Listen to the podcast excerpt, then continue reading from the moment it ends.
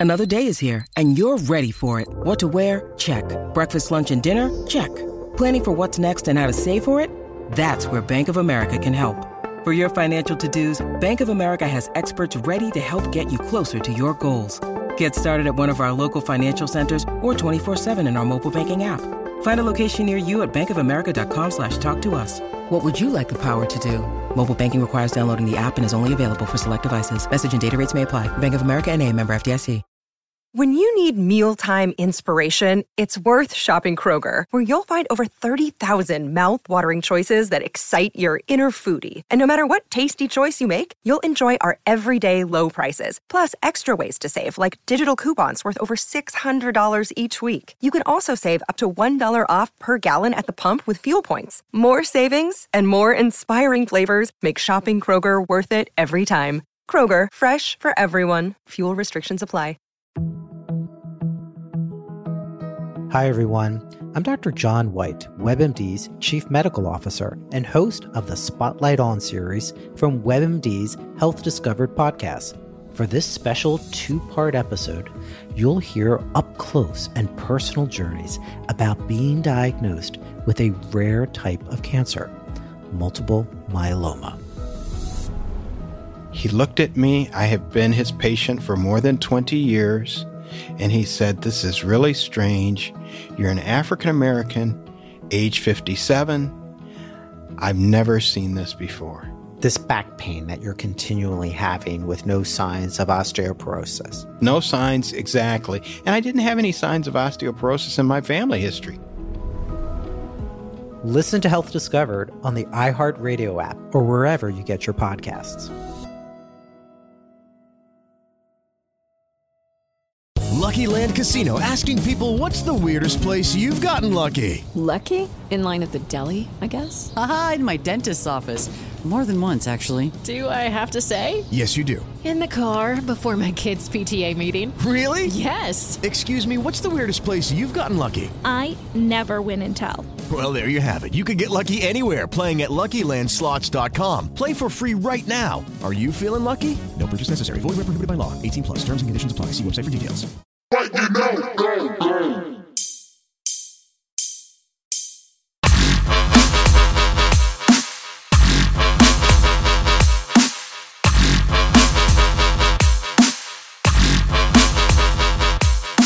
What is going on, Belly Up Sports fam? Mr. Shaka Cummings, Mr. Parker Ainsworth. Welcome to F in Sports, the podcast with two teachers, grade sports, biggest issues. Mr. Ainsworth, how you doing on this fine Saturday afternoon, sir? it's interesting to be recording on Saturday, but uh, it's nice. It's sunny. Uh, it's a week till spring break here in Dallas, so life's good. How are you doing? I'm doing well. I just want folks to understand that we are recording on a Saturday. Yes, we're gonna miss the UFC. Yes, we're gonna miss All Star stuff. I don't want judgment. We are recording on a Saturday, so um, hopefully, folks will take it easy on us. Uh, Mr. Ainsworth. It is March, Women's History Month, but we're just going to go back to gold stars and detentions. But, uh, Mr. Ainsworth, I have a couple of gold stars, and I think one of them we share that actually would highlight uh, women as well. So, uh, my first gold star goes to the quartet of women Alex Morgan, Sue Bird, Chloe Kim, Simone Manuel, who have started their own media firm. It's called Together. It came out this week. So we just got the information on it.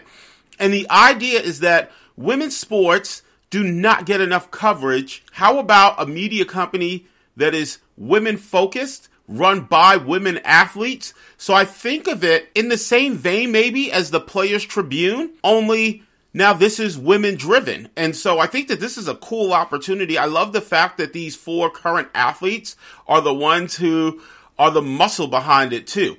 Um, I do have a story about Alex Morgan where I'm not necessarily always a fan of her. She got drunk at Disney World and I'm a Disney fan, so I don't It love is that. the happiest place on earth, Shaka. Yeah, well, listen, they drink around the world. That's fine, but apparently she was belligerent, so I don't love that. But gold star to her because this is we're not getting there. We are we are only uh, celebrating uh, her today. So shout out to those four. Shout out to Together. Go give it a like and a subscribe and do all those things and learn a little bit more about it because I think it could be cool.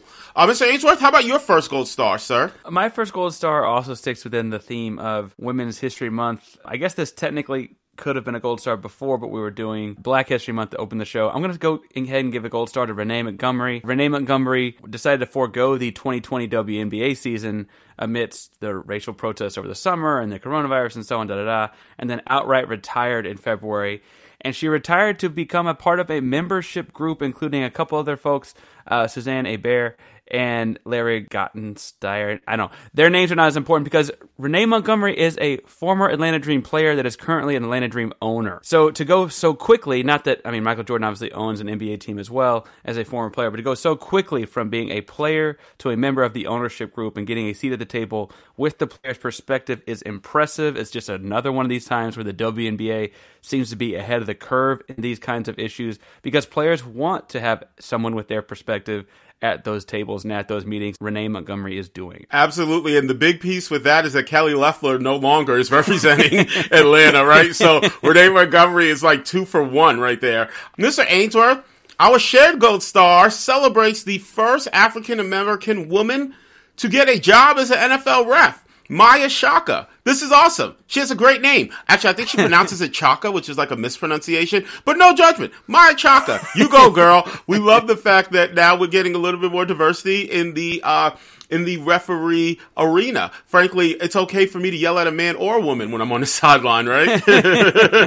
well, and she's uh, she's got her own background education. You know, we love that. I also think it's worth pointing out this all stems from guys like Bruce Arians getting women on the sidelines in general, getting people of color on the sidelines in general, like continue to show that like, look, you can do this with this these kinds of moves, you can be successful. So then, of course, if the best team in the NFL could do it, why couldn't the referees? We know the referees need some help, right? no, absolutely. Oh, we know they need help. They need all the help they can get. Uh, shout out to Maia Chaka. I can't wait to see you get yelled at on Sundays. Um, Mr. Ainsworth, let's go ahead and jump into our detentions. I believe that we share our detentions as well. Um, feels pretty obvious where the detentions need to go this week. I will lead on Greg McDermott, who is the head coach at Creighton. His son was in the uh, NBA, oh, uh, getting buckets, of course. Now, Greg McDermott this week, head coach at Creighton, they lose a game. It comes out that uh, one of the statements that he makes to his players is uh, he doesn't want anyone leaving the plantation. We need to all stay on the plantation. Dude,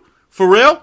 Like, of all the places you could have gone to say, hey, this diverse group of folks, including black people, we need to stick together, you decided that plantation was the metaphor that you wanted to go with. How dumb are you? Working at a college campus, you, oh my gosh, it is incredibly frustrating that someone wouldn't think through that level of language before speaking as a person in a position of authority to black men in an educational environment. Like we could talk about collegiate athletics, however we'd like to talk about them, but they're still associated with the college. And as long as they are, that's an educational environment. And for Greg McDermott to then later say, Oh, I talked to my players and I was willing to resign, but my players were the ones who don't want me to resign. Like, dude, if you want to resign, resign. But do not take your position of authority and then try to use that to somehow make it seem as if the players are cool with what you did. I can't wait until he tries to go recruit a black kid. It's already hard enough to go get him to go to Nebraska and Creighton. Like, good luck trying to get some kid to go play for you, sir. Well, and like this idea that oh, I told my players I want to resign. Like they don't know who you're bringing in next. Like that. That's not resign. Um, I think it's also interesting that look at him like this is not a traditional colloquialism of any kind, right? Like in the south, even in the south where plantations were a thing, this is not a thing people say to any group of people about anything. This is entirely something that came right on top of the dome. Like this is not a common saying. We were talking off pod about like common sayings that have racial undertones. He could have went with the racist saying about a reservation, but instead he went plantation. Right. It's, it's just not. It's not the way to go. Yeah. If we're sharing detentions, obviously, because there's two of us and two of them. I also would hand out one to Les Miles. Les Miles this week got in trouble for, let's just say, some extracurricular activity of sorts. But I, I think the biggest thing with his extracurricular activity that with you know young women that's inappropriate. I mean, obviously kissing someone in his office, those, those kind of things are not great. It's also the same Les Miles that I believe was 2013. It might have been in 2012 but he was making comments about how SEC schools like LSU were going to use pretty girls to help recruit kids and those kinds of like this is obviously nearly a decade later, but this is the same guy. And this is a trend of troubling behavior from a guy that, again, we're putting in charge of young, unpaid men. And that is not oh, like this is he's supposed to be a teacher educating them, not a gross businessman boss. Not that it would be any more acceptable in the business sector either. This is just disgusting behavior that continues a troubling trend. Disgusting on so many fronts. Number one, you have these young women who are in college, you're in a position of authority and you are definitively taking advantage of them. That's number one. Number two, there is definitive questions about consent in this instance where he is driving young women around in his car, touching them, kissing them. Like there are definitive issues there. Number two. Number three, this man exhibited these types of behaviors and still was able to go get a job at Kansas after he gets fired at LSU. Not for this stuff. He got fired at LSU because they thought he sucked, that he wasn't a good enough football coach. Number four, this is now going to be the reason why Kansas fires him, even though he sucks as a football coach at Kansas too, which only means that we have such jaded standards around what's most important in collegiate athletics. Don't anybody talk to me about these kids not getting paid because I might punch you in the throat. I'm getting sick, I'm tired of these folks being at the top, being in leadership positions and exhibiting these types of behaviors on college campuses. And you want to talk about the morality of paying athletes who generate revenue? Man, please.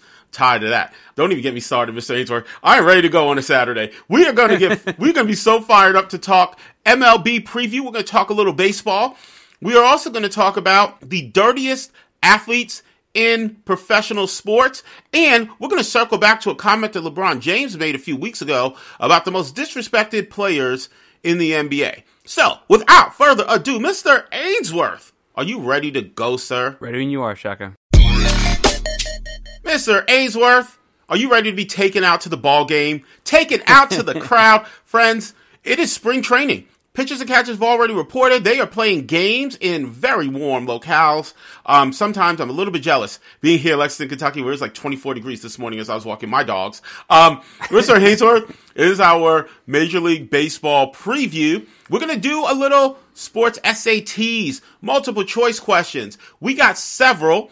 Let's talk baseball, Mr. Ainsworth. Let's start with our first Major League Baseball multiple choice question for the 2021 season. Mr. Ainsworth, the National League pennant will be won by A. The Dodgers, B. The Padres, C. Atlanta, D. The Mets, E. Someone else. I look at that, my heart is definitively not with any of these teams, but my head, my head says Dodgers, right? My answer is going to be B, the Padres. I'm actually going to go, I just have a gut feeling that the Padres, I love locking up Fernando Tatis.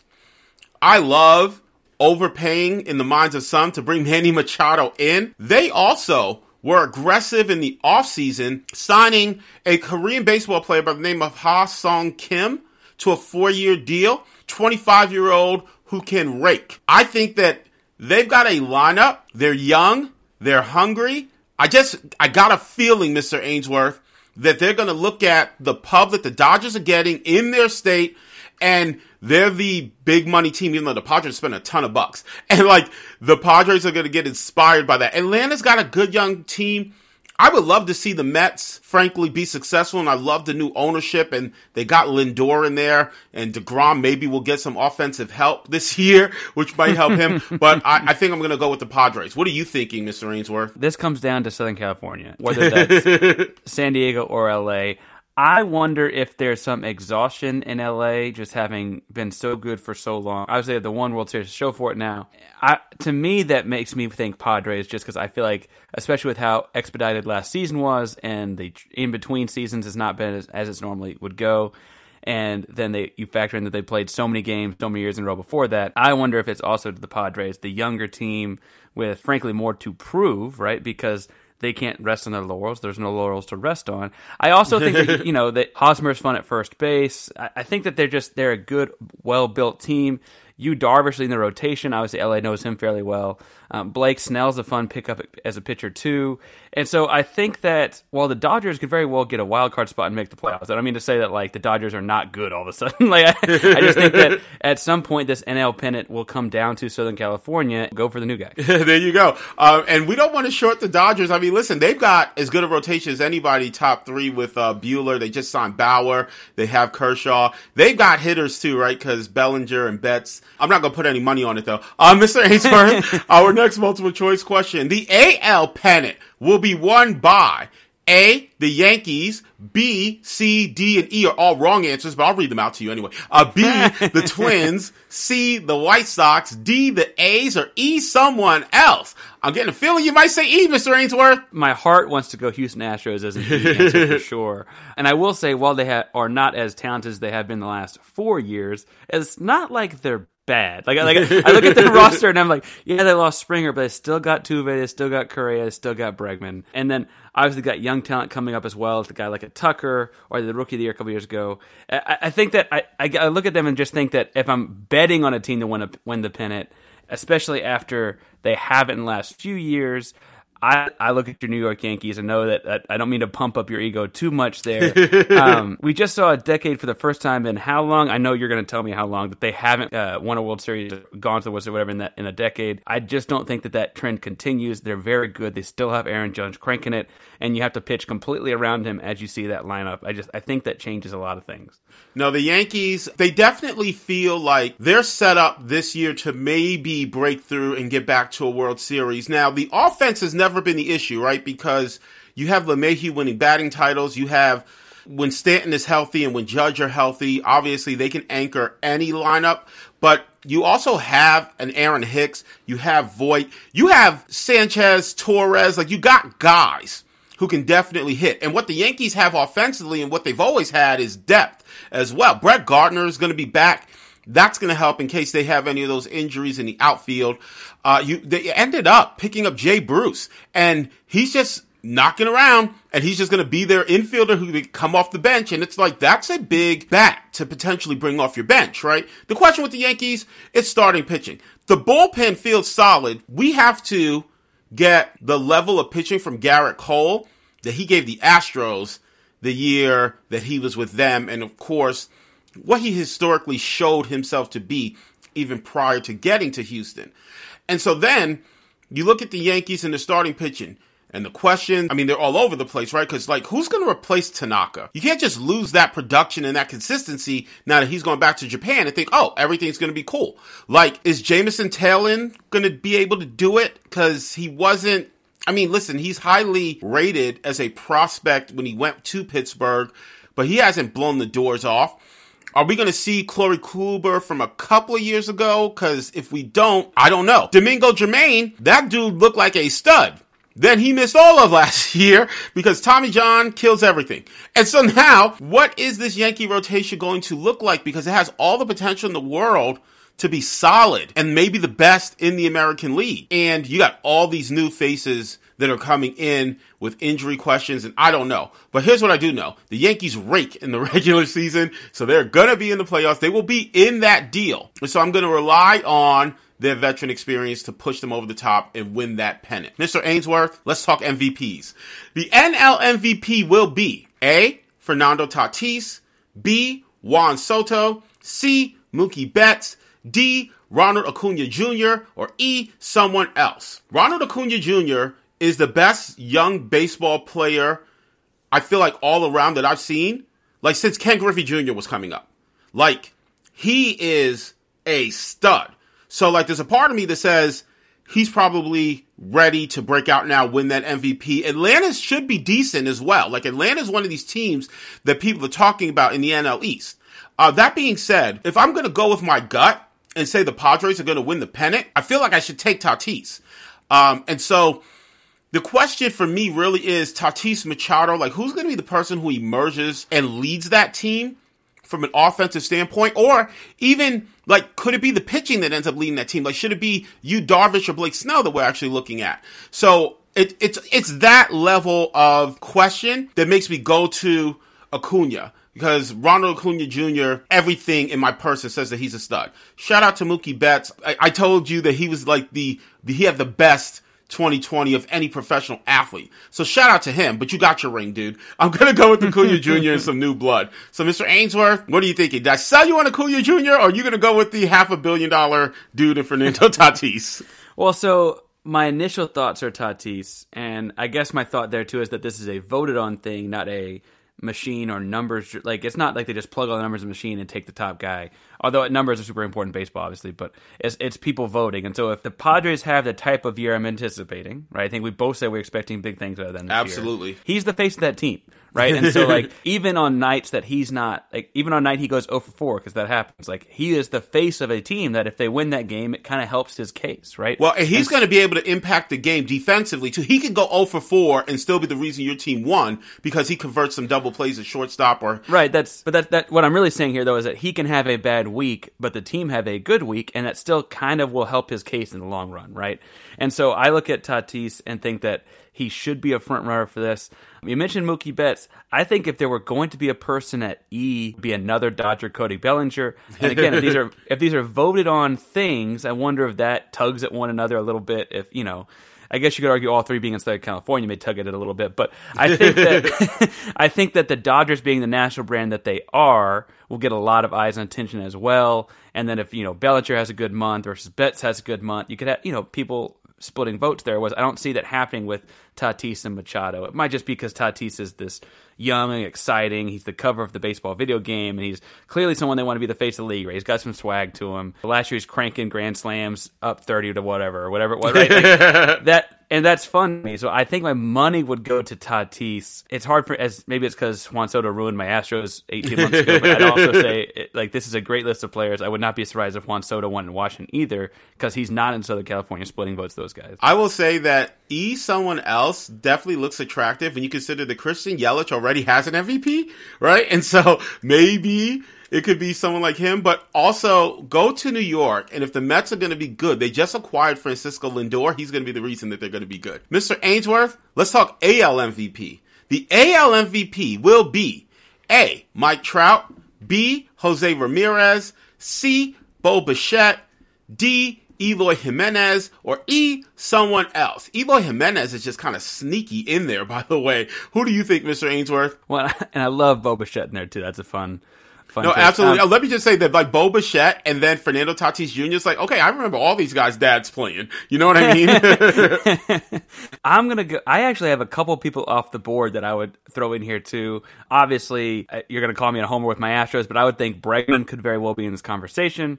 I think Bregman is gonna have to have a big year coming off of a not so great expedited year if the Astros were to win the AL West and so on. Obviously, the easy money would always be Trout because the truth is, if you're just going to give it to the best player, you might just give it to Mike Trout. Absolutely. Every year. The other E I'll throw in there, though, and again, you might call me a homer, but so if the Blue Jays do very well this year, and you're calling, you know, putting it on Bo Bichette, and again, that's a fun name to have in this, and that's awesome. Um, another Blue Jay that is a sudden impact player, and if you're gonna be like, look at the way he's turning around this franchise, he's bringing in championship experience and so on, is George Springer, right? I mean, like George Springer could very easily have the kind of year that you could say he pulls in championship experience and makes this team a contender and does all those kinds of things in a more narrative sense while also putting up great stats. And so I, I think that that would make him an E type candidate. But man, at the end of the day, if, if we're going to take best team out of it or winning out of it, it's hard to not just put your money on Trout here. No, absolutely. And I think that the smart money is probably Mike Trout. I'm not that smart though. Cause I look at E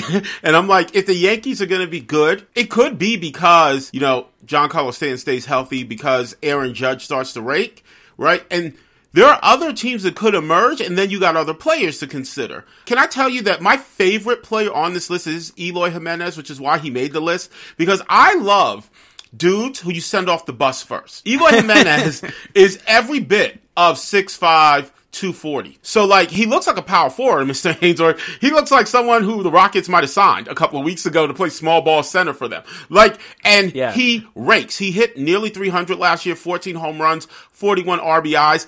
I do think that the White Sox are going to be good as well, which obviously helps. The real question with him, because it's not talent. I think that he's as talented as anyone on this list, including Mike Trout. The real question with him is Chicago has to be good enough that they steal some of the publicity from the Cubs in town on a national level.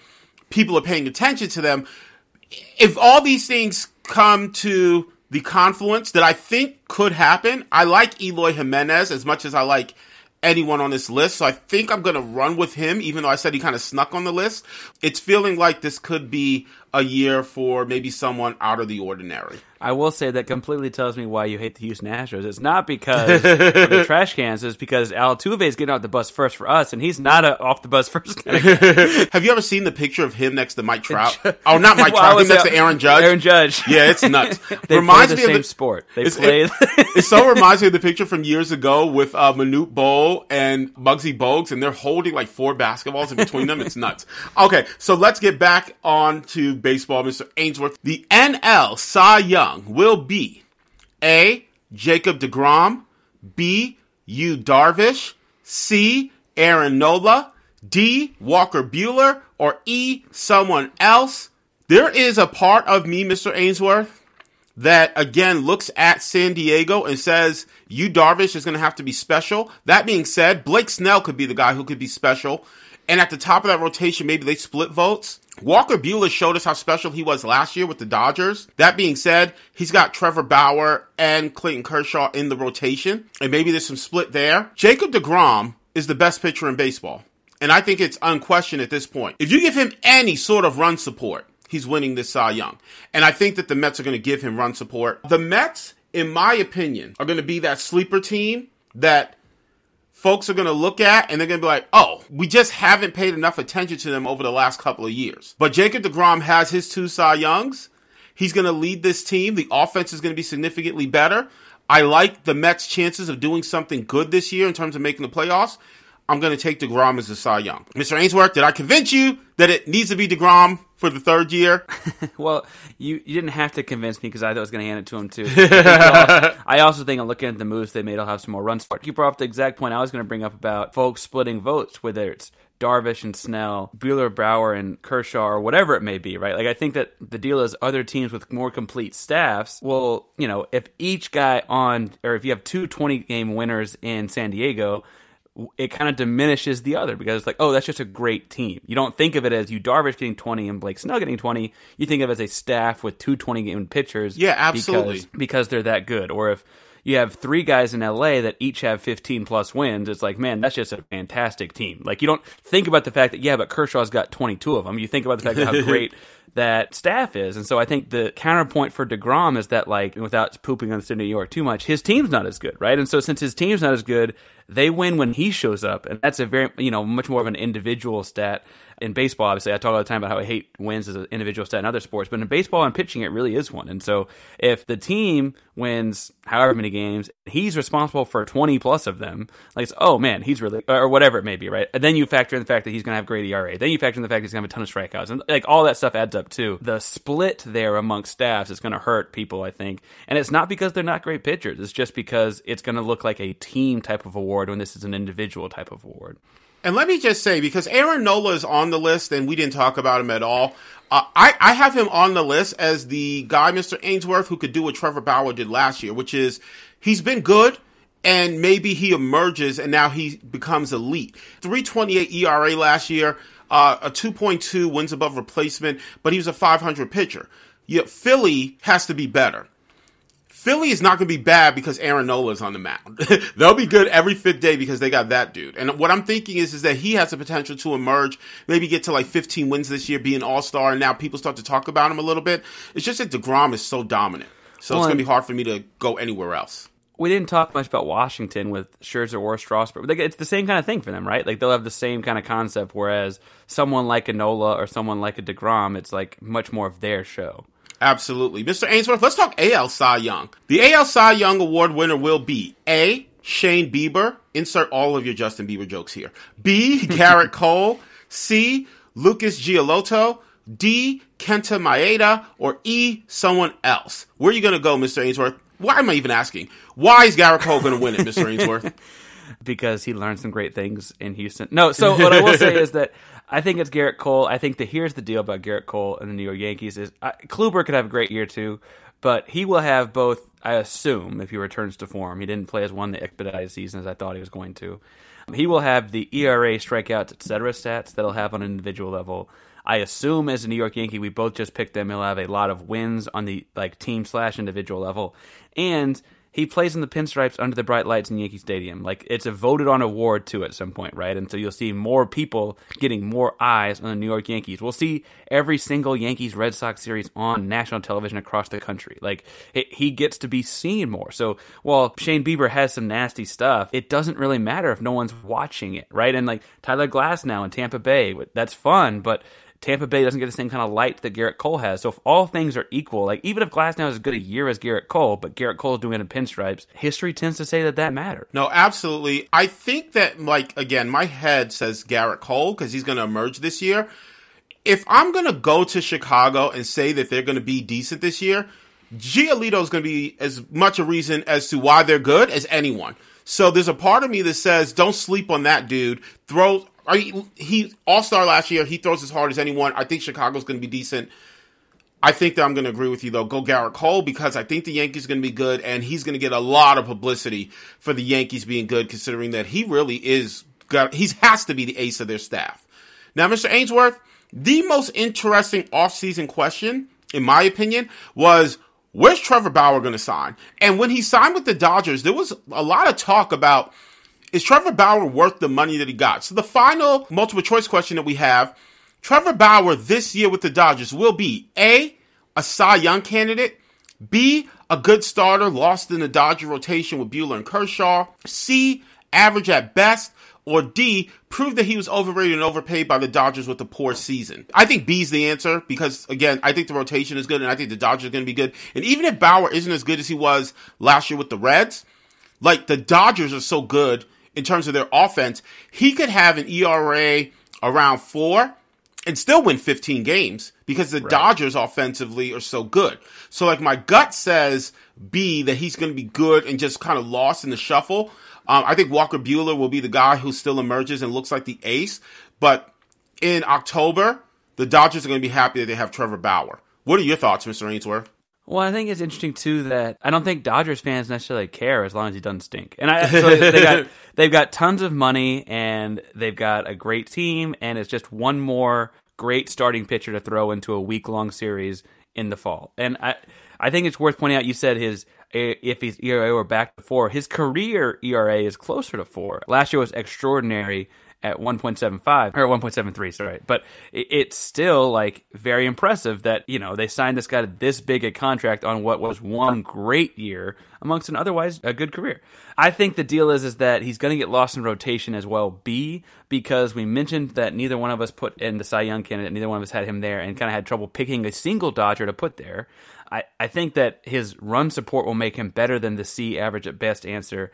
And I don't think. I mean, if they make a run, we both said it'd be more fun to see the Padres win this and the other. I think you end up siding with the Dodgers, if I remember correctly. But you know, if they have a great run and get to or almost get to a World Series, I don't think they'll feel like they overpaid him because the Dodgers have all the money in the world. Just ask Mookie Betts. So I think that leaves me with only B left. Right? No, absolutely, Mr. Ainsworth. The question that we didn't ask: Who do you think is going to win the World Series? Like, I believe that you said it's going to be Padres Yanks. I'm of the mindset. I actually said there's going to be Padres and Yanks as well. I'm going to pick the Yankees. Although I'm scared of the Padres. I genuinely believe that if San Diego's going to do something, if a team's going to kind of come from out of nowhere in terms of not having the national spotlight and then winning a World Series, it's going to be San Diego this year. Um, but I'm going to go Yanks because I'm a Yanks fan. So, uh, Mr. Ainsworth, who are you thinking will win the World Series this year? So you said you're scared of the Padres. I might be more scared of my wife, and she's a New Yorker and a Yankees fan. So I think I have to pick the Yankees here. Okay, Parker, so the thesis statement for this commercial is James Harden has the best beard in sports. What do you think about that thesis statement? Oh, I give it an A. You know, as a Houston guy, we we seem to have an affinity for our beards between guys like him, Dallas Keuchel, lots of big beards in the Houston area. What do you think about the thesis? So I'm a Jets fan, and I absolutely love the beard that Ryan Fitzpatrick has. So maybe I would give Ryan Fitzpatrick the nod over James Harden, but you're talking to a couple of bearded teachers, and we know a thing or two about making sure that you maintain that mane. So check out the Beard Struggle. The Beard Struggle, they make oils, they make balms, they even have this heated comb to make sure that you get your beard straight so that you're looking fresh. I know I've really enjoyed using the oil they make for my quarantine beard of sorts. It's nice and long these days. That helps keep it nice and healthy and hydrated. And if you're listening to our show, you can use FN Sports 15 and get 15% off your oils, your balms, your shampoos, conditioners, whatever you need to use to keep your beard looking healthy. Absolutely. Check out the Beard Struggle at thebeardstruggle.com. Whether you're just starting to grow or you have a luscious mane already, the Beard Struggle's got all the products that you need. The Beard Struggle. Feast your face. Okay, Mr. Cummings, as it is coming off of All Star Weekend, we're recording before the All Star game. We're t- sticking with some news from outside of basketball, where LeBron James tweeted that Devin Booker was the most disrespected player in the NBA.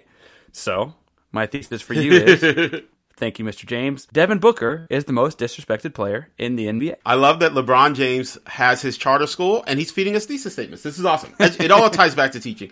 Uh, I'm, I think I'm gonna go B because he's up there, but I don't think he's at the top.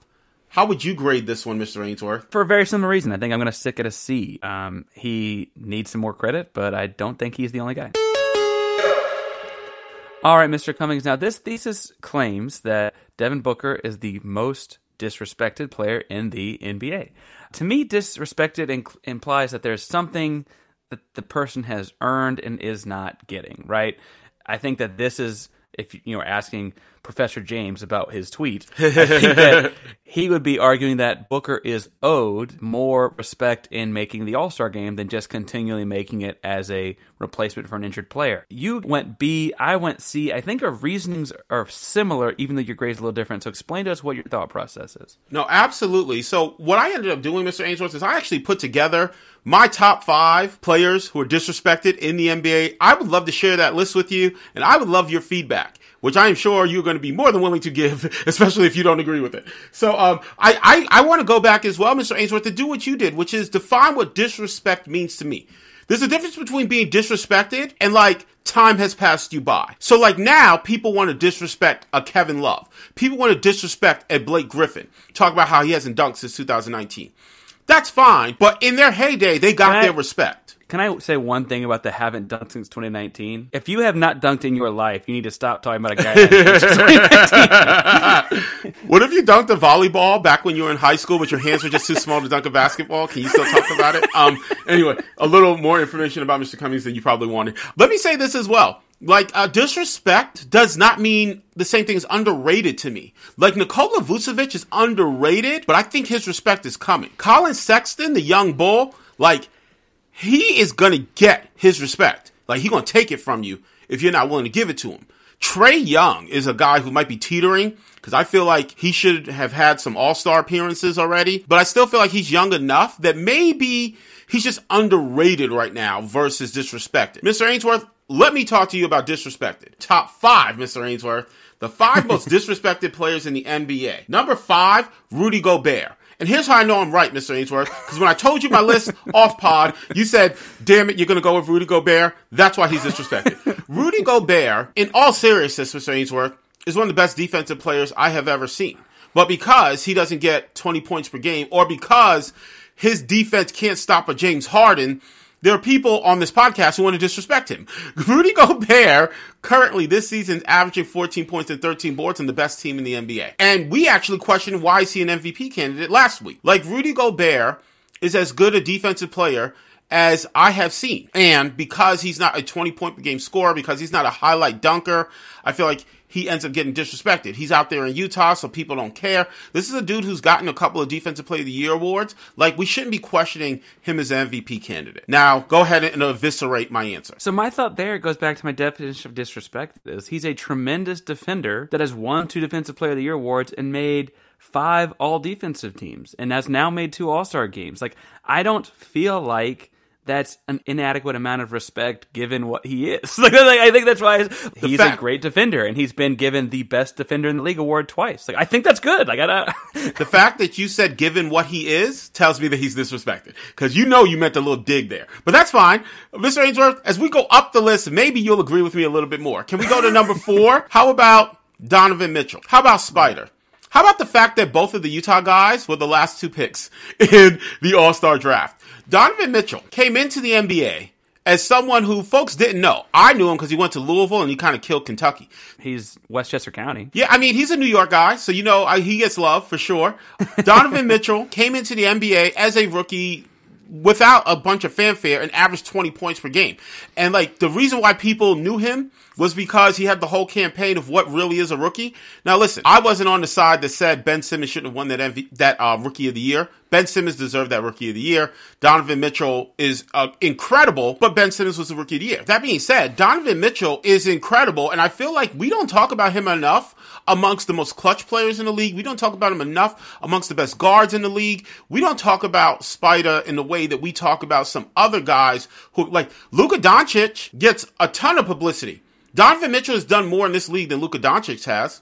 And he's and before we say, oh well, Luka hasn't been in the league that long, this is Donovan Mitchell's fourth season. He hasn't been in the league that long either. But we don't talk about him in that vein. He wasn't someone who we were pubbing as potential MVP before the season started. In fact, I don't remember us talking about Donovan Mitchell until Shaq disrespected him a couple of weeks ago. And now sneaky Utah, they're the one seed. This is a dude who plays shooting guard and he's six feet tall in the NBA. He's one of the best guys in the NBA, six feet or under, maybe in the history of the league. And so I feel like we definitely disrespect him. Mr. Ainsworth, how do you feel about my Donovan Mitchell take? So I think it's more nuanced. That I think you're correct in a lot of ways that he would be on, a, if I want to make a tier of disrespected guys, he's on a fairly high level. And it's frankly not because of things from before the Shaq statement a couple weeks ago, but if you look at, whether you want to call it fuel to the fire, whatever, since that Shaq statement, they've launched into the number one team like in the NBA, right? They have the best record in the NBA. Um, I also think it's worth pointing out that as a six foot shooting guard, they do have more size on the perimeter, so he he ends up guarding other teams' point guards more times than not. He's also a stout guy, but I'm impressed. Like you said, he gets talked about like he's a veteran as a fourth year player. And when we talk about guys earning and, and not earning, and again, disrespect coming from this idea that like you haven't not getting something you've earned yet, he gets talked about in a negative light amongst other veterans as a fourth year player. Now, I, I kind of get the Luka comparison you're making because he is three years older than Luka, even though he's only been in the league one more year. And I, I don't think that that is something people don't look at in the NBA, right? Like, like Luka just turned 21 and Donovan Mitchell is 24, and people are closer to their like mature peak self at 24 than they are at 21. But I will say that we certainly don't talk about him making shots at end of games. We talk about Luka making shots at end of games, and statistically, Luka is worse in the clutch. Right in the last ten seconds of a tied or behind by a possession game, Luka shoots the ball worse than Donovan Mitchell does. But we think about the shot over the Clippers in the bubble, or we think about the shot over the Celtics a couple weeks ago, and I think that that's what people latch onto as opposed to that the Jazz aren't down at the buzzer, so it doesn't matter as much right now. Absolutely. Three things, Mr. Ainsworth. First thing is um, Donovan Mitchell plays in a backcourt with another guy who's on this list, and there's not as much size on the perimeter as you might think in Utah, but we'll save that for later. Uh, second thing, uh, I remember people saying that when Gordon Hayward left Utah, that Utah was just going to disappear. And Utah knew better because they knew that Donovan Mitchell was coming, right? And so the fact that he's kept Utah relevant in the West, consistently making the playoffs, like we forget about that too. And then the final thing is we don't talk enough about kind of that clutch gene with some of these guys who are on this disrespected list. Donovan Mitchell is definitely there. You know, shout out Donovan Mitchell, hashtag I hate Louisville. Uh, Mr. If anything, I will say in regards to his clutch gene, he gets dinged for last year's bubble performance when the truth is, he played incredible, even though they lost a three-one series lead. He played incredible in the bubble. No, absolutely. And in the playoff I mean, series, it was not necessarily his fault that they lost that series. No, I mean he went head to head with Murray. Like I remember them going back and forth because that's a whole. Again, I'm in Lexington, Kentucky. This is a whole deal. Them going back and forth in the bubble.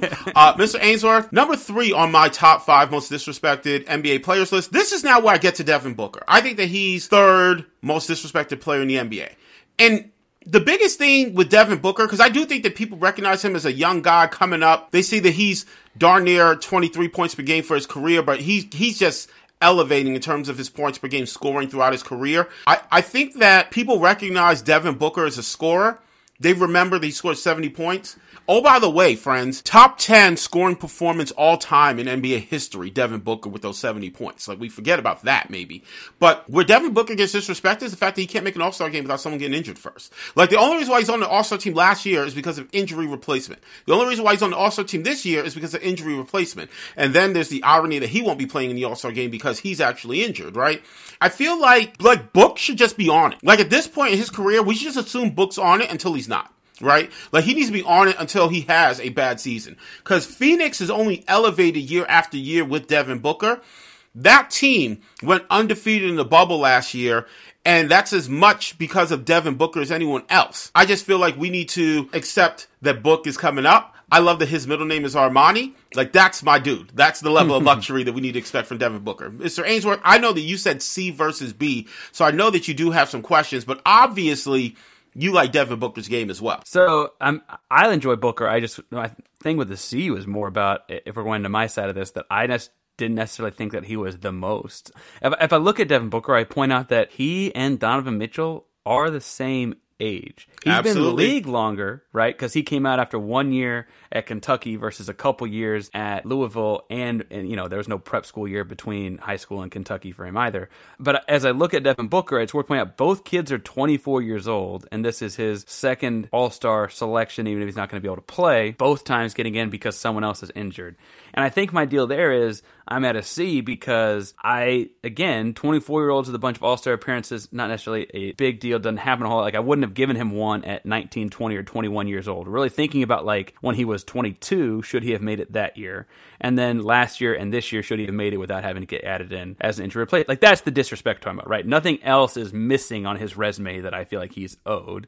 I think that across the league, it's worth pointing out that he is a guy other players are impressed by, and that means people that do this for a living are impressed by the way he scores the basketball. And that's like the same way it's like a winning a, a, writer's award from other writers. The same way when you're nominated by your fellow teacher as a teacher, if your coworkers nominate you for an award, like there's something to that. Like other people that do this are impressed by the way he plays. Absolutely. Number two on my Agreed. list, Mike Conley Jr. Mike Conley Jr. I don't remember him playing on bad teams, Mr. Ainsworth, because it was Grind City in Memphis when he was there. And he was as integral to that franchise coming up, being successful, really challenging people not only in terms of wins losses but just physically like challenging your manhood. Like that was the memphis grizzlies. You hated going to play them guys and nobody wanted to see them in a seven game series. All mike conley jr has done is won since he's been in the league and frankly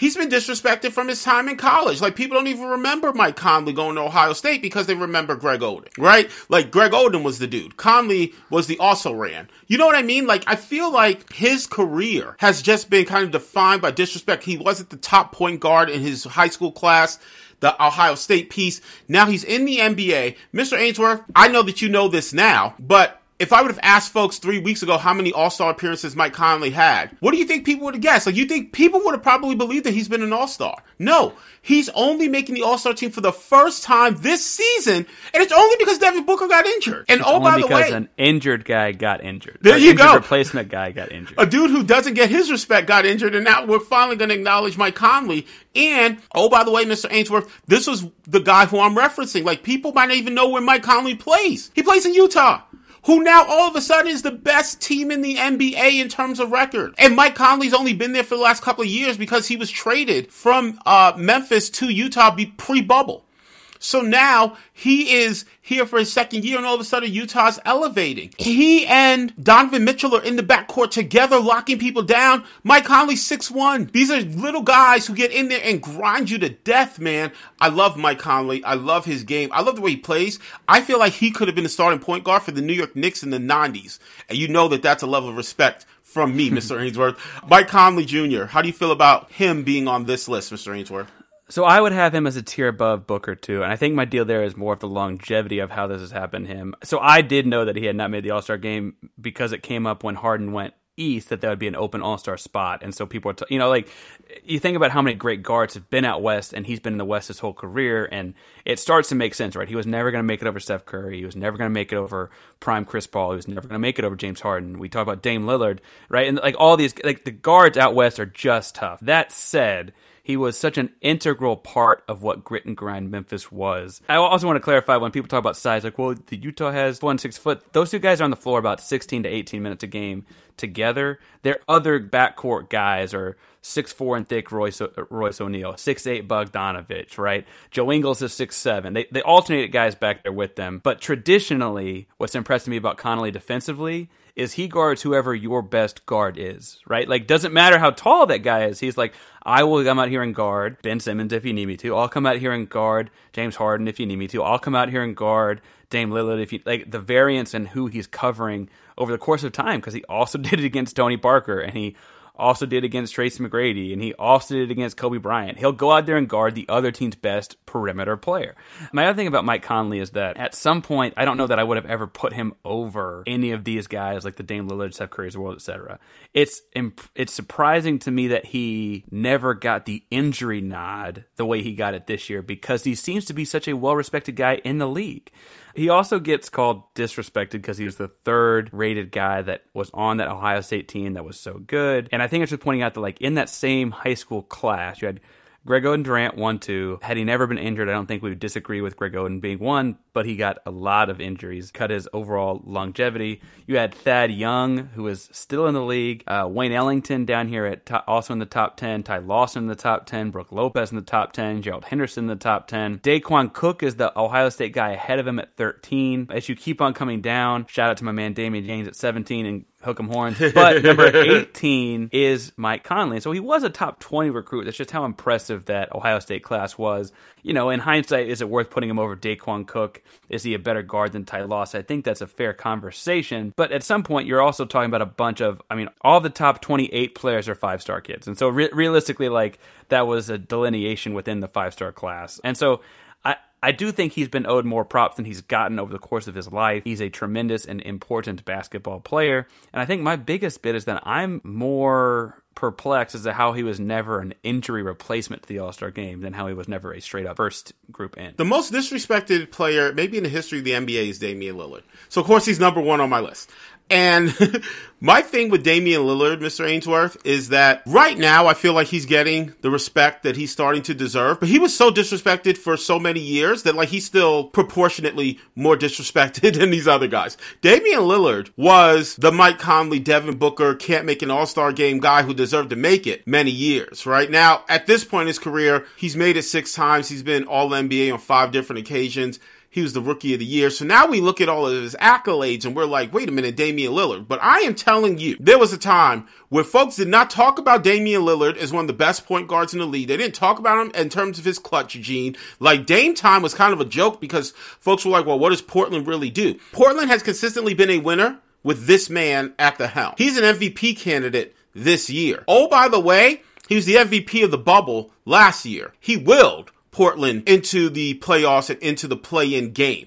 So when we talk about most disrespected NBA players, you got to start with Damian Lillard and then you can talk about everybody else. Now, Mr. Ainsworth, I know that you agree that Damian Lillard needs a little bit more respect. Do you still think that he's the most disrespected player in the NBA at this point? I would have said that in maybe 2017. Uh, as I look back at his career across the board, I don't know that I can sit here and say that as much anymore. If anything, it feels almost like he is so commonly discussed as the most disrespected guy that that's like a level of respect, if that makes any sense, right?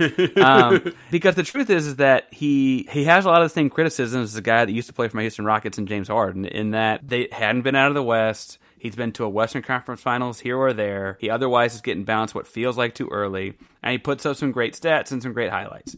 The difference to me is that the offensive numbers on Harden are all worldly historic. I mean, 35 points a game as a perimeter player is historic, whereas Dame Lillard's not quite there. I also, uh, this is just personal preference. I think that the Dame Lillard, you know, crazy distance shot is the impressive thing that he's doing. He's making you cover him from 34 feet. James Harden, it doesn't seem like there's anywhere you can cover him so much that people are double teaming across half court, right? Uh, and so I guess that that's the comp. Again, I think of disrespect as things he's owed. In his career, he's what does it say here? He's been rookie of the year. He was the all the best player of the seeding game, which is kind of a weird award, but it was an award. He's made one, two, three, four, five, six All Star games, and then he's been what is this MVP award shares? He's been in the top ten for MVP voting four times. Like I don't think of any of those as like he needs a whole lot more of those. He made it in 2014 15, didn't in 16 17, and then did again in 18 19 20 21 now. So I might say that like that's an odd thing. You don't see that very often. But in those in 16, the All Stars included guys like Russell Westbrook, James Harden, Steph Curry, right? Paul, guys you're not like going to take out of the game. And then in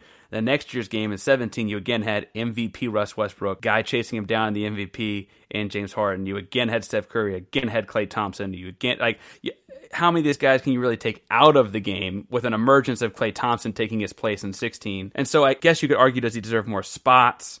Um, he certainly gets his praise in the All League awards. I think he's got what does it say? Five times he's been on an All NBA team, which is probably more important than being on an All Star team. But three, four years ago, I absolutely understood the argument, and it seems like that has carried it thus far. Let me just say three things. Number one, All NBA matters more than All Star. That just depends on your contract. Number two, uh, the years that you mentioned that Damian Lillard did not make the All Star team, he averaged 25.1 points per game and 27 points per game, respectively, and did not make an All Star team. Number three, you mentioned the James Harden piece. And let me just say that, like, when I think of Damian Lillard and James Harden, I think of them in the same vein. Now, I understand that Harden historically, that 35 points per game, that's nuts. I get that. And I acknowledge that. James Harden consistently hasn't played with, you know, at the beginning of Damian Lillard's career, right? He's got a big who he's got to feed the ball to. And so now, now, we go look at LaMarcus Aldridge now. We're like, oh, but let me tell you, LaMarcus Aldridge was the man when Damian Lillard first comes into the league. He has to, he plays with CJ McCollum. Like he's got other guys. And so that's as much a reason why he can't get 35 points per game as anything else, in my opinion. Um, and so when I see James Harden consistently in the top three MVP, like are there years in there where Damian Lillard maybe could have got in? You know, I understand that now he's starting to get props. So I understand that this maybe hit different four years ago. That being said, I feel like he was so disrespected four years ago. I'm going to keep Lillard at the top. Here's what I want to hear is because there is maybe one name in the 2016 All Star game you could take out based on their play in 2016. But I, I want to hear you say it because it's the only way someone has to admit it. The guards for the West in the 2016 All Star game were Steph Curry, James Harden, Klay Thompson, Chris Paul, and Kobe Bryant. Based on their play in 2016, who are you cutting there, Shaka? I'm sorry, Mr. Ainsworth. You ain't going to hear me say it. So I don't know. so that's my thing. Is like, what NBA fan is going to say in his last year in the NBA they were going to take out Kobe Bryant from the game because he was not in the prime of his career anymore, right? And so, like, I don't, I don't think that that's fair to say. Well, let me say this: Damian Lillard could have been like, I understand Damian Lillard has good a year as Klay Thompson or Chris Paul that year. So Klay Thompson is on the seventy-three win Warriors that year, though. So the, I understand. That is, so that's that's the deal. But like, I, if we're talking about individual acknowledgement for your performance in terms of All Star, I'm just going to say that Damian Lillard has as good a year as Klay Thompson or Chris Paul. So if you're asking me if one of those guys don't make it and he makes it, like for instance, if Chris Paul doesn't make an All Star that year, like I'm cool with that. But I ain't so taking Kobe off. You can take Kobe off this last year. That's not going to be Shaka. No, and the deal is statistically Kobe had the worst year of those five, but you're not taking him off that game. So that's that's why I was trying it. The other thing I'll say is that the next year, 2017, the other year in his little gap of no All Star games, the guards were Steph Curry, James Harden, Russ Westbrook in his MVP year, and Klay Thompson. The easier move there would be to take out one of the forwards as a swing positional player, so to take out Marcus Gasol or to take out a DeMarcus Cousins. Although the Sacramento Kings DeMarcus Cousins, that's a really good DeMarcus Cousins, and so or Gordon Hayward, I guess in the Utah Jazz. So my thing there is like it's who do you take out? If you're wondering about how could you fix this NBA All Star snub thing, uh, selfless promotion here is my All Star snubs fix article is on BellyUpSports.com. Again, my Dame Lillard case might have been bigger a few years back, but I just I feel like he's gotten so much props as the underrated guy lately that in the last three years that I don't know if he's there anymore. Okay, Mr. Ainsworth, it is time for us to get in on this hockey craze on Belly Up Sports. Everyone, everyone's doing the hockey stuff. So, uh, in the famous words of Chance the Rapper, let's do that hockey. Mr. Ainsworth, the uh, thesis statement reads Tom Wilson is the dirtiest player in professional sports. I say that to you, Mr. Ainsworth. How are you going to grade that thesis statement? So I sit here as a guy that doesn't watch a whole lot of hockey, but did see this clip of this hit, a clip of a clip. I don't know what you call it, but man, that is that's as dirty as it gets. I'm going to go fairly high because I intuitively think it has to be a hockey or football player, and because there's so much violence and so many chances to be dirty. So I'm going to go high in like a B plus, mostly because it's crazy dirty to see as a non-hockey guy. What do you think, Mr. Cummings? Okay, I'm going to go C, but I want everyone to know that I think Tom Wilson is the dirtiest player in the NHL. NHL. But I'm going to go C because I think that there are a couple of current players who are dirtier, even though their dirt might look a little different. Okay, Mr. Ainsworth. The thesis statement Tom Wilson is the dirtiest player in professional sport. You went pretty high, I went C. For folks who have not seen the hit, on Brandon Carlo. Get on social media and go see this thing. Because Brandon Carlo's in the corner trying to just get the puck out of the corner. Back turn. Tom Wilson comes skating probably a good 20 feet on the ice and he doesn't body check him. He throws his body into Brandon Carlo's head. Brandon Carlo, of course, leaves the game. This is the dirtiest play that I've seen in years in a hockey game. And it's probably the dirtiest play I've seen since 2018 where Tom Wilson, he's just a dirty dude. He got fined $1.2 million, and got a 20 game suspension because of how dirty his hit was back in 2018, just middle of the ice against the St. Louis Blues. Just a, the, one of the dirtiest plays I've ever seen. Now, Mr. Ainsworth, talk to me because you went pretty high. Who are some of the players who you look at in terms of just being dirty? That you want to acknowledge during this segment? Well, across sports, as someone who's more familiar with football, I'd go to like Ndamukong Suh. um, and it's not that I don't enjoy watching Suh play, which is probably not a great thing if I'm like trying to be introspective. but um, I I really think like he stepped on calf a year ago, or you see him taking groin shots here, or slaps to the head there, and those kind of things, or you know, a little late on the whistle there, or whatever. I, I think that he'd be my pick in current football.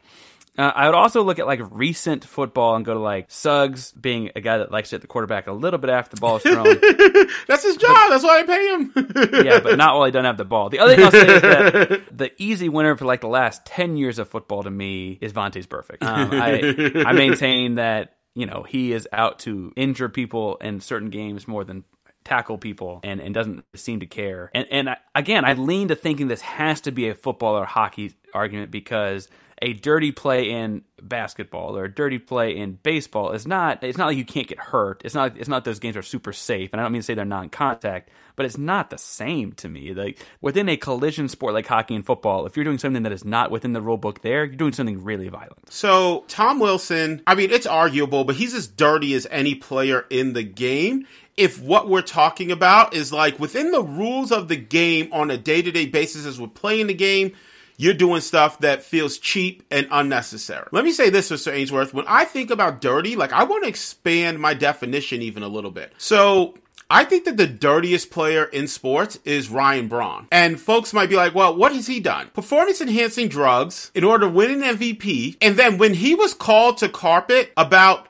potentially being a steroid cheat, he went the Lance Armstrong route, denying, suing, going scorched earth against people who questioned his integrity. And then it came out that, yeah, he took steroids. So to me, I look at Ryan Braun, and he's maybe the dirtiest athlete in the history of athletics in my lifetime because I look at him and I question him from a moral standpoint. Tom Wilson is a dirty player on a day to day basis. Like within the rules of the game, he goes above and beyond. I think that Vontaze Burfict fits that, and Ndamukong Suh fits that. I, I get into this stance of there are some folks that are just dirty individuals, like in terms of who they are from a moral character's perspective. And so that's why I say Ryan Braun is like the dirtiest guy in sports because I have literally no respect for him. Now, Mr. Ainsworth, I, I push that argument. Is that an acceptable argument within this debate as we look at someone in terms of maybe unnecessarily stretching the rules, playing to the echo of the whistle within the confines of a sport? I think that's fair to stick within bounds for this because that's in relation to like Tom Wilson, in relation to the hit we're talking about. That's certainly what we're doing, right?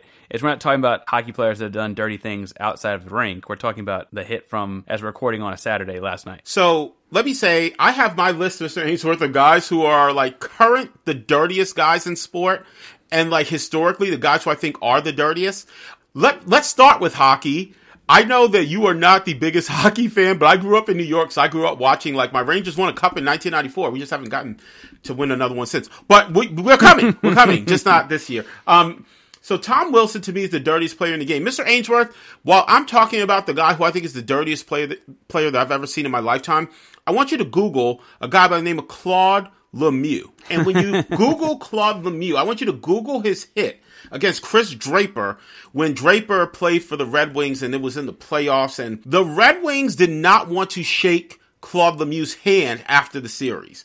And hockey being what hockey is, they always shake hands at the end of a series. Like they get it. We're gonna go out. We're gonna hit. And sometimes you, Claude Lemieux is a dirt bag. Thank you for looking at the hit and giving me the Oh, ooh and the not- confirmation. and now you Oh. understand why He's backing up. Oh, that, uh. Mr. Ainsworth. Claude Lemieux, I don't think is someone who consistently comes up in terms of like the dirtiest player list. He's got he's got stuff like that on on his resume. I believe it was Black Widow in the Avengers movies who said, "I've got red on my ledger." Like Claude Lemieux got red on his ledger. Now, Mr. Ainsworth, let's jump back to football. I agree with you. I think that Ndamukong Suh is the great is the dirtiest player in the game today. Historically, if I were to say who's the dirtiest player I ever saw, Bill Romanowski is the dirtiest player I ever saw. And he's the combination, Mr. Ainsworth, of a guy who used to stretch the rules and hit you maybe at the echo of the whistle, and a guy who was a steroid cheat. So like he gets the moral and the like he is the combination. He is Voltron coming together of Tom Wilson and Ryan Braun. So, Mr. Ainsworth, if I was to say to you, maybe dirtiest football player that you can remember, is it Vontaze Burfict? So I mentioned Burfict because I think of Burfict as being super dirty in recent memory. I think I didn't say Finnegan because he got he lost a one way fight. I'll say against Andre Johnson, and I I don't know if that qualify as dirtiest anymore. I also think of like Ray Lewis. So Ray Lewis was like extra Hmm. violent on the field. He had some smaller substance things with the deer antler velvet or whatever um, off the field, which I guess also qualifies. He also was potentially involved, but not involved, but kind of sort of hush hush involved in a murder. Like that seems pretty dirty too. That's, that's kind of dirty, yeah. so I think I'd, I'd lean in that group of people I've watched in my lifetime. I also think it's worth pointing out that like there are some guys that are dirty players in today's NFL that I have a hard time calling dirty because they throw hard hits that weren't dirty in the NFL I was watching as a kid. I'm not going to call, you know, Tyron Matthews crazy big hits across the middle dirty as much as, you know, like that was just kind of what Ed Reed did. What yeah, Dawkins like Ryan, did. what Ryan Clark did, and Ryan Clark used to get fined for it. And he's like, "Listen, I came up in a different era, and now you want me to adjust." And it's like, Right. but you don't ask the offensive players to adjust. You know what I mean? I don't want to call those guys dirty if they wouldn't have been dirty a couple years back, ten years back. Um, I think of dirty as like you're saying after whistle, as the whistle's being blown, once the ball's already been out of the QB's hand for a second or whatever. Those are when I think of when I think of dirty NFL players. Mr. Ainsworth, I want to go into your wheelhouse, and maybe we wrap this segment here. Dirtiest player in the NBA. I would say that the dirtiest player in the NBA today is Draymond Green. And I say that he does some sneaky stuff. He flops, he complains, and then he'll punch you in the groin. Just ask LeBron. Like, this is who Draymond is. And so, I, and I do think that a part of Draymond's kind of, let's just say, borderline play is the fact that he's a second round draft pick from Flint, Michigan. I don't, I don't know if he's from Flint, but he's definitely from Michigan. And so he came up hard playing for Michigan State. And like, he kind of has a chip and he's daring you to knock it off. And I think that Right. Draymond plays like that. And I do think that he has some dirty stuff in his game. I would say that the dirtiest player, though, that I ever saw, Mr. Ainsworth, was Dennis Rodman. And uh, yes, he was bad boy Pistons, but he's also the dude that kicked the uh, photographer in the crotch when he played for the Bulls. Like this is Dennis Rodman. He he played it like Draymond. Like he would do dirty, chippy stuff, get you to shove him, but he was kind of chipping at you all game. So I think of them very much in the same vein. And let me just say this, Mr. Ainsworth: if anyone calls Charles Oakley dirty, you're gonna have to fight me. Just saying. uh, Mr. Ainsworth, how do you feel about the dirtiest players in the NBA? Like, who do you say is the dirtiest player in the game today? So today, I also uh, tend to think Draymond. Other guys I'd put in this list would be like uh, Steven Adams. I think uh, just Yeah. p- part of that's just because he's just so large. He can't really control it all the time. Like a normal box up for him maybe does something worse and looks worse on TV. Or at least that's what he would say, and I'm not going to fight him about it. I, I think that Chris Paul is on this list too, and I love Chris Paul. I love watching Chris Paul play basketball, especially when he's feeling healthy and good, like he has the last two years. Chris Paul is he knows where all three refs' eyes are. he also knows times. where all two of your testicles are. He's got a lot of those too. He did that. He had one of those moments in, in college himself, right? And so I think that's where I tend to think of current guys. When I think of historic guys, obviously I didn't get to watch the Bad Boy Pistons live. Dennis Rodman, I think of as as a as a Bulls guy, and so I would have him on this list obviously as well. I think Dennis and Draymond also have a lot of overlap in their play. One of them dated Carmen Electra, I guess, so it's a little different. But I I think that that's an interesting comparison. I think of Zaza Pachulia. Maybe it's because of the step under on the jump shot. I also think of when you think of stepping under shooters. The San Antonio Spurs are famous for a guy named Bruce Bowen who did that all the time. um, I think of Matt Barnes, and it might just be because he was hyper aggressive, but man, he was at people's literal throats. I go to Ron Artest, or the Artest formerly known as Ron, I should say. and uh, in the same Malice in the Palace vein, you have Jermaine O'Neal. You also have a guy named Ben Wallace, and man, you had to be dirty to be Ben Wallace playing that position at that time in that. I will say Ben Wallace falls into the Steven Adams category in my opinion. Like he's just he like physically he would move and like he's just so strong that you get knocked down. You know what I mean? But I understand. Like I get it. um, let me say, Mr. Ainsworth, I am stunned that Patrick Beverley was not mentioned by you. Stunned. Well, his dirtiest moment was as a Houston Rocket. Can I say one non-team sport person, one non-team sport person that we have not mentioned yet? Is Tonya Harding more dirty than any of them? Oh damn. Um, incidentally, like I was gonna end this segment by saying we have to acknowledge the dirtiest player in the game, Ric Flair, and give you a woo. But let me just say that feels so inappropriate when you bring up Tonya Harding. Like, friends, that is another edition of F in Sports. Mr. Ainsworth, I know that you have a lot of cool stuff going on during the week. I love that you told folks about all the stuff that you're writing for Belly Up. Uh, remind us of how awesome midweek Midrange is, please. This is a good time to do that. Yeah, so the midweek Midrange is a weekly midweek show. It's on our Twitter channel and YouTube. It's at midweek mid range on Twitter and Instagram, and it's just belly up writers sitting around talking about basketball. Uh, we always go go live at nine o'clock on Wednesday, ni- nine o'clock Eastern, I should say, on Wednesday nights. You can find us again on Twitter or YouTube. It's at midweek mid range on Twitter and Instagram and we break down whatever's going on in the NBA that week. Uh, this week, with it being the All Star lull, we'll probably talk a little bit about the All Star weekend and look ahead to next week. Uh, but I'm usually on it, but it's always a host of Belly Up basketball writers, and it's always a good time. No, absolutely. Make sure you check out midweek, mid range. Uh, it's March Madness time. Go check out Score Zag Score too. Like if UK is not going to be good, let's root for Gonzaga to make history, right? Score Zag Score is an awesome podcast. And listen, if you are a college basketball fan, you don't have to be a Gonzaga Bulldog nerd to appreciate this podcast. It's uh, great content. And uh, since we're talking hockey, shout out. Broadway hat. Shout out Kyle Hall. Like he's a Rangers guy, so you know I love that. So make sure you check out uh, a little bit of hockey too. Broaden your knowledge a little bit. Mr. Ainsworth, we're plugging on everyone else. Let's remind folks of our socials too. You can find me personally on Twitter and Instagram at Painsworth512. That's at P A I N S W O R T H 512, all one word on Twitter and Instagram. We also have an FN Sports Twitter page. That's FN Sports 2, the number 2, F I N S B R T S, number 2, all one word. I use dash PA, Chaka will use dash CC, so you know who you're talking to. We also have a show Instagram, Chaka. Absolutely. You can find us on Instagram at F underscore N underscore sports. You can find me on Instagram and on Twitter at Chaka Cummings at C H A K A C U M M I N G S. Friends, thank you guys for listening again this week. Please go out, like, subscribe, share, do all the wonderful things to help out our podcast. And please remember, when it comes to sports, Don't flunk with us. later, guys.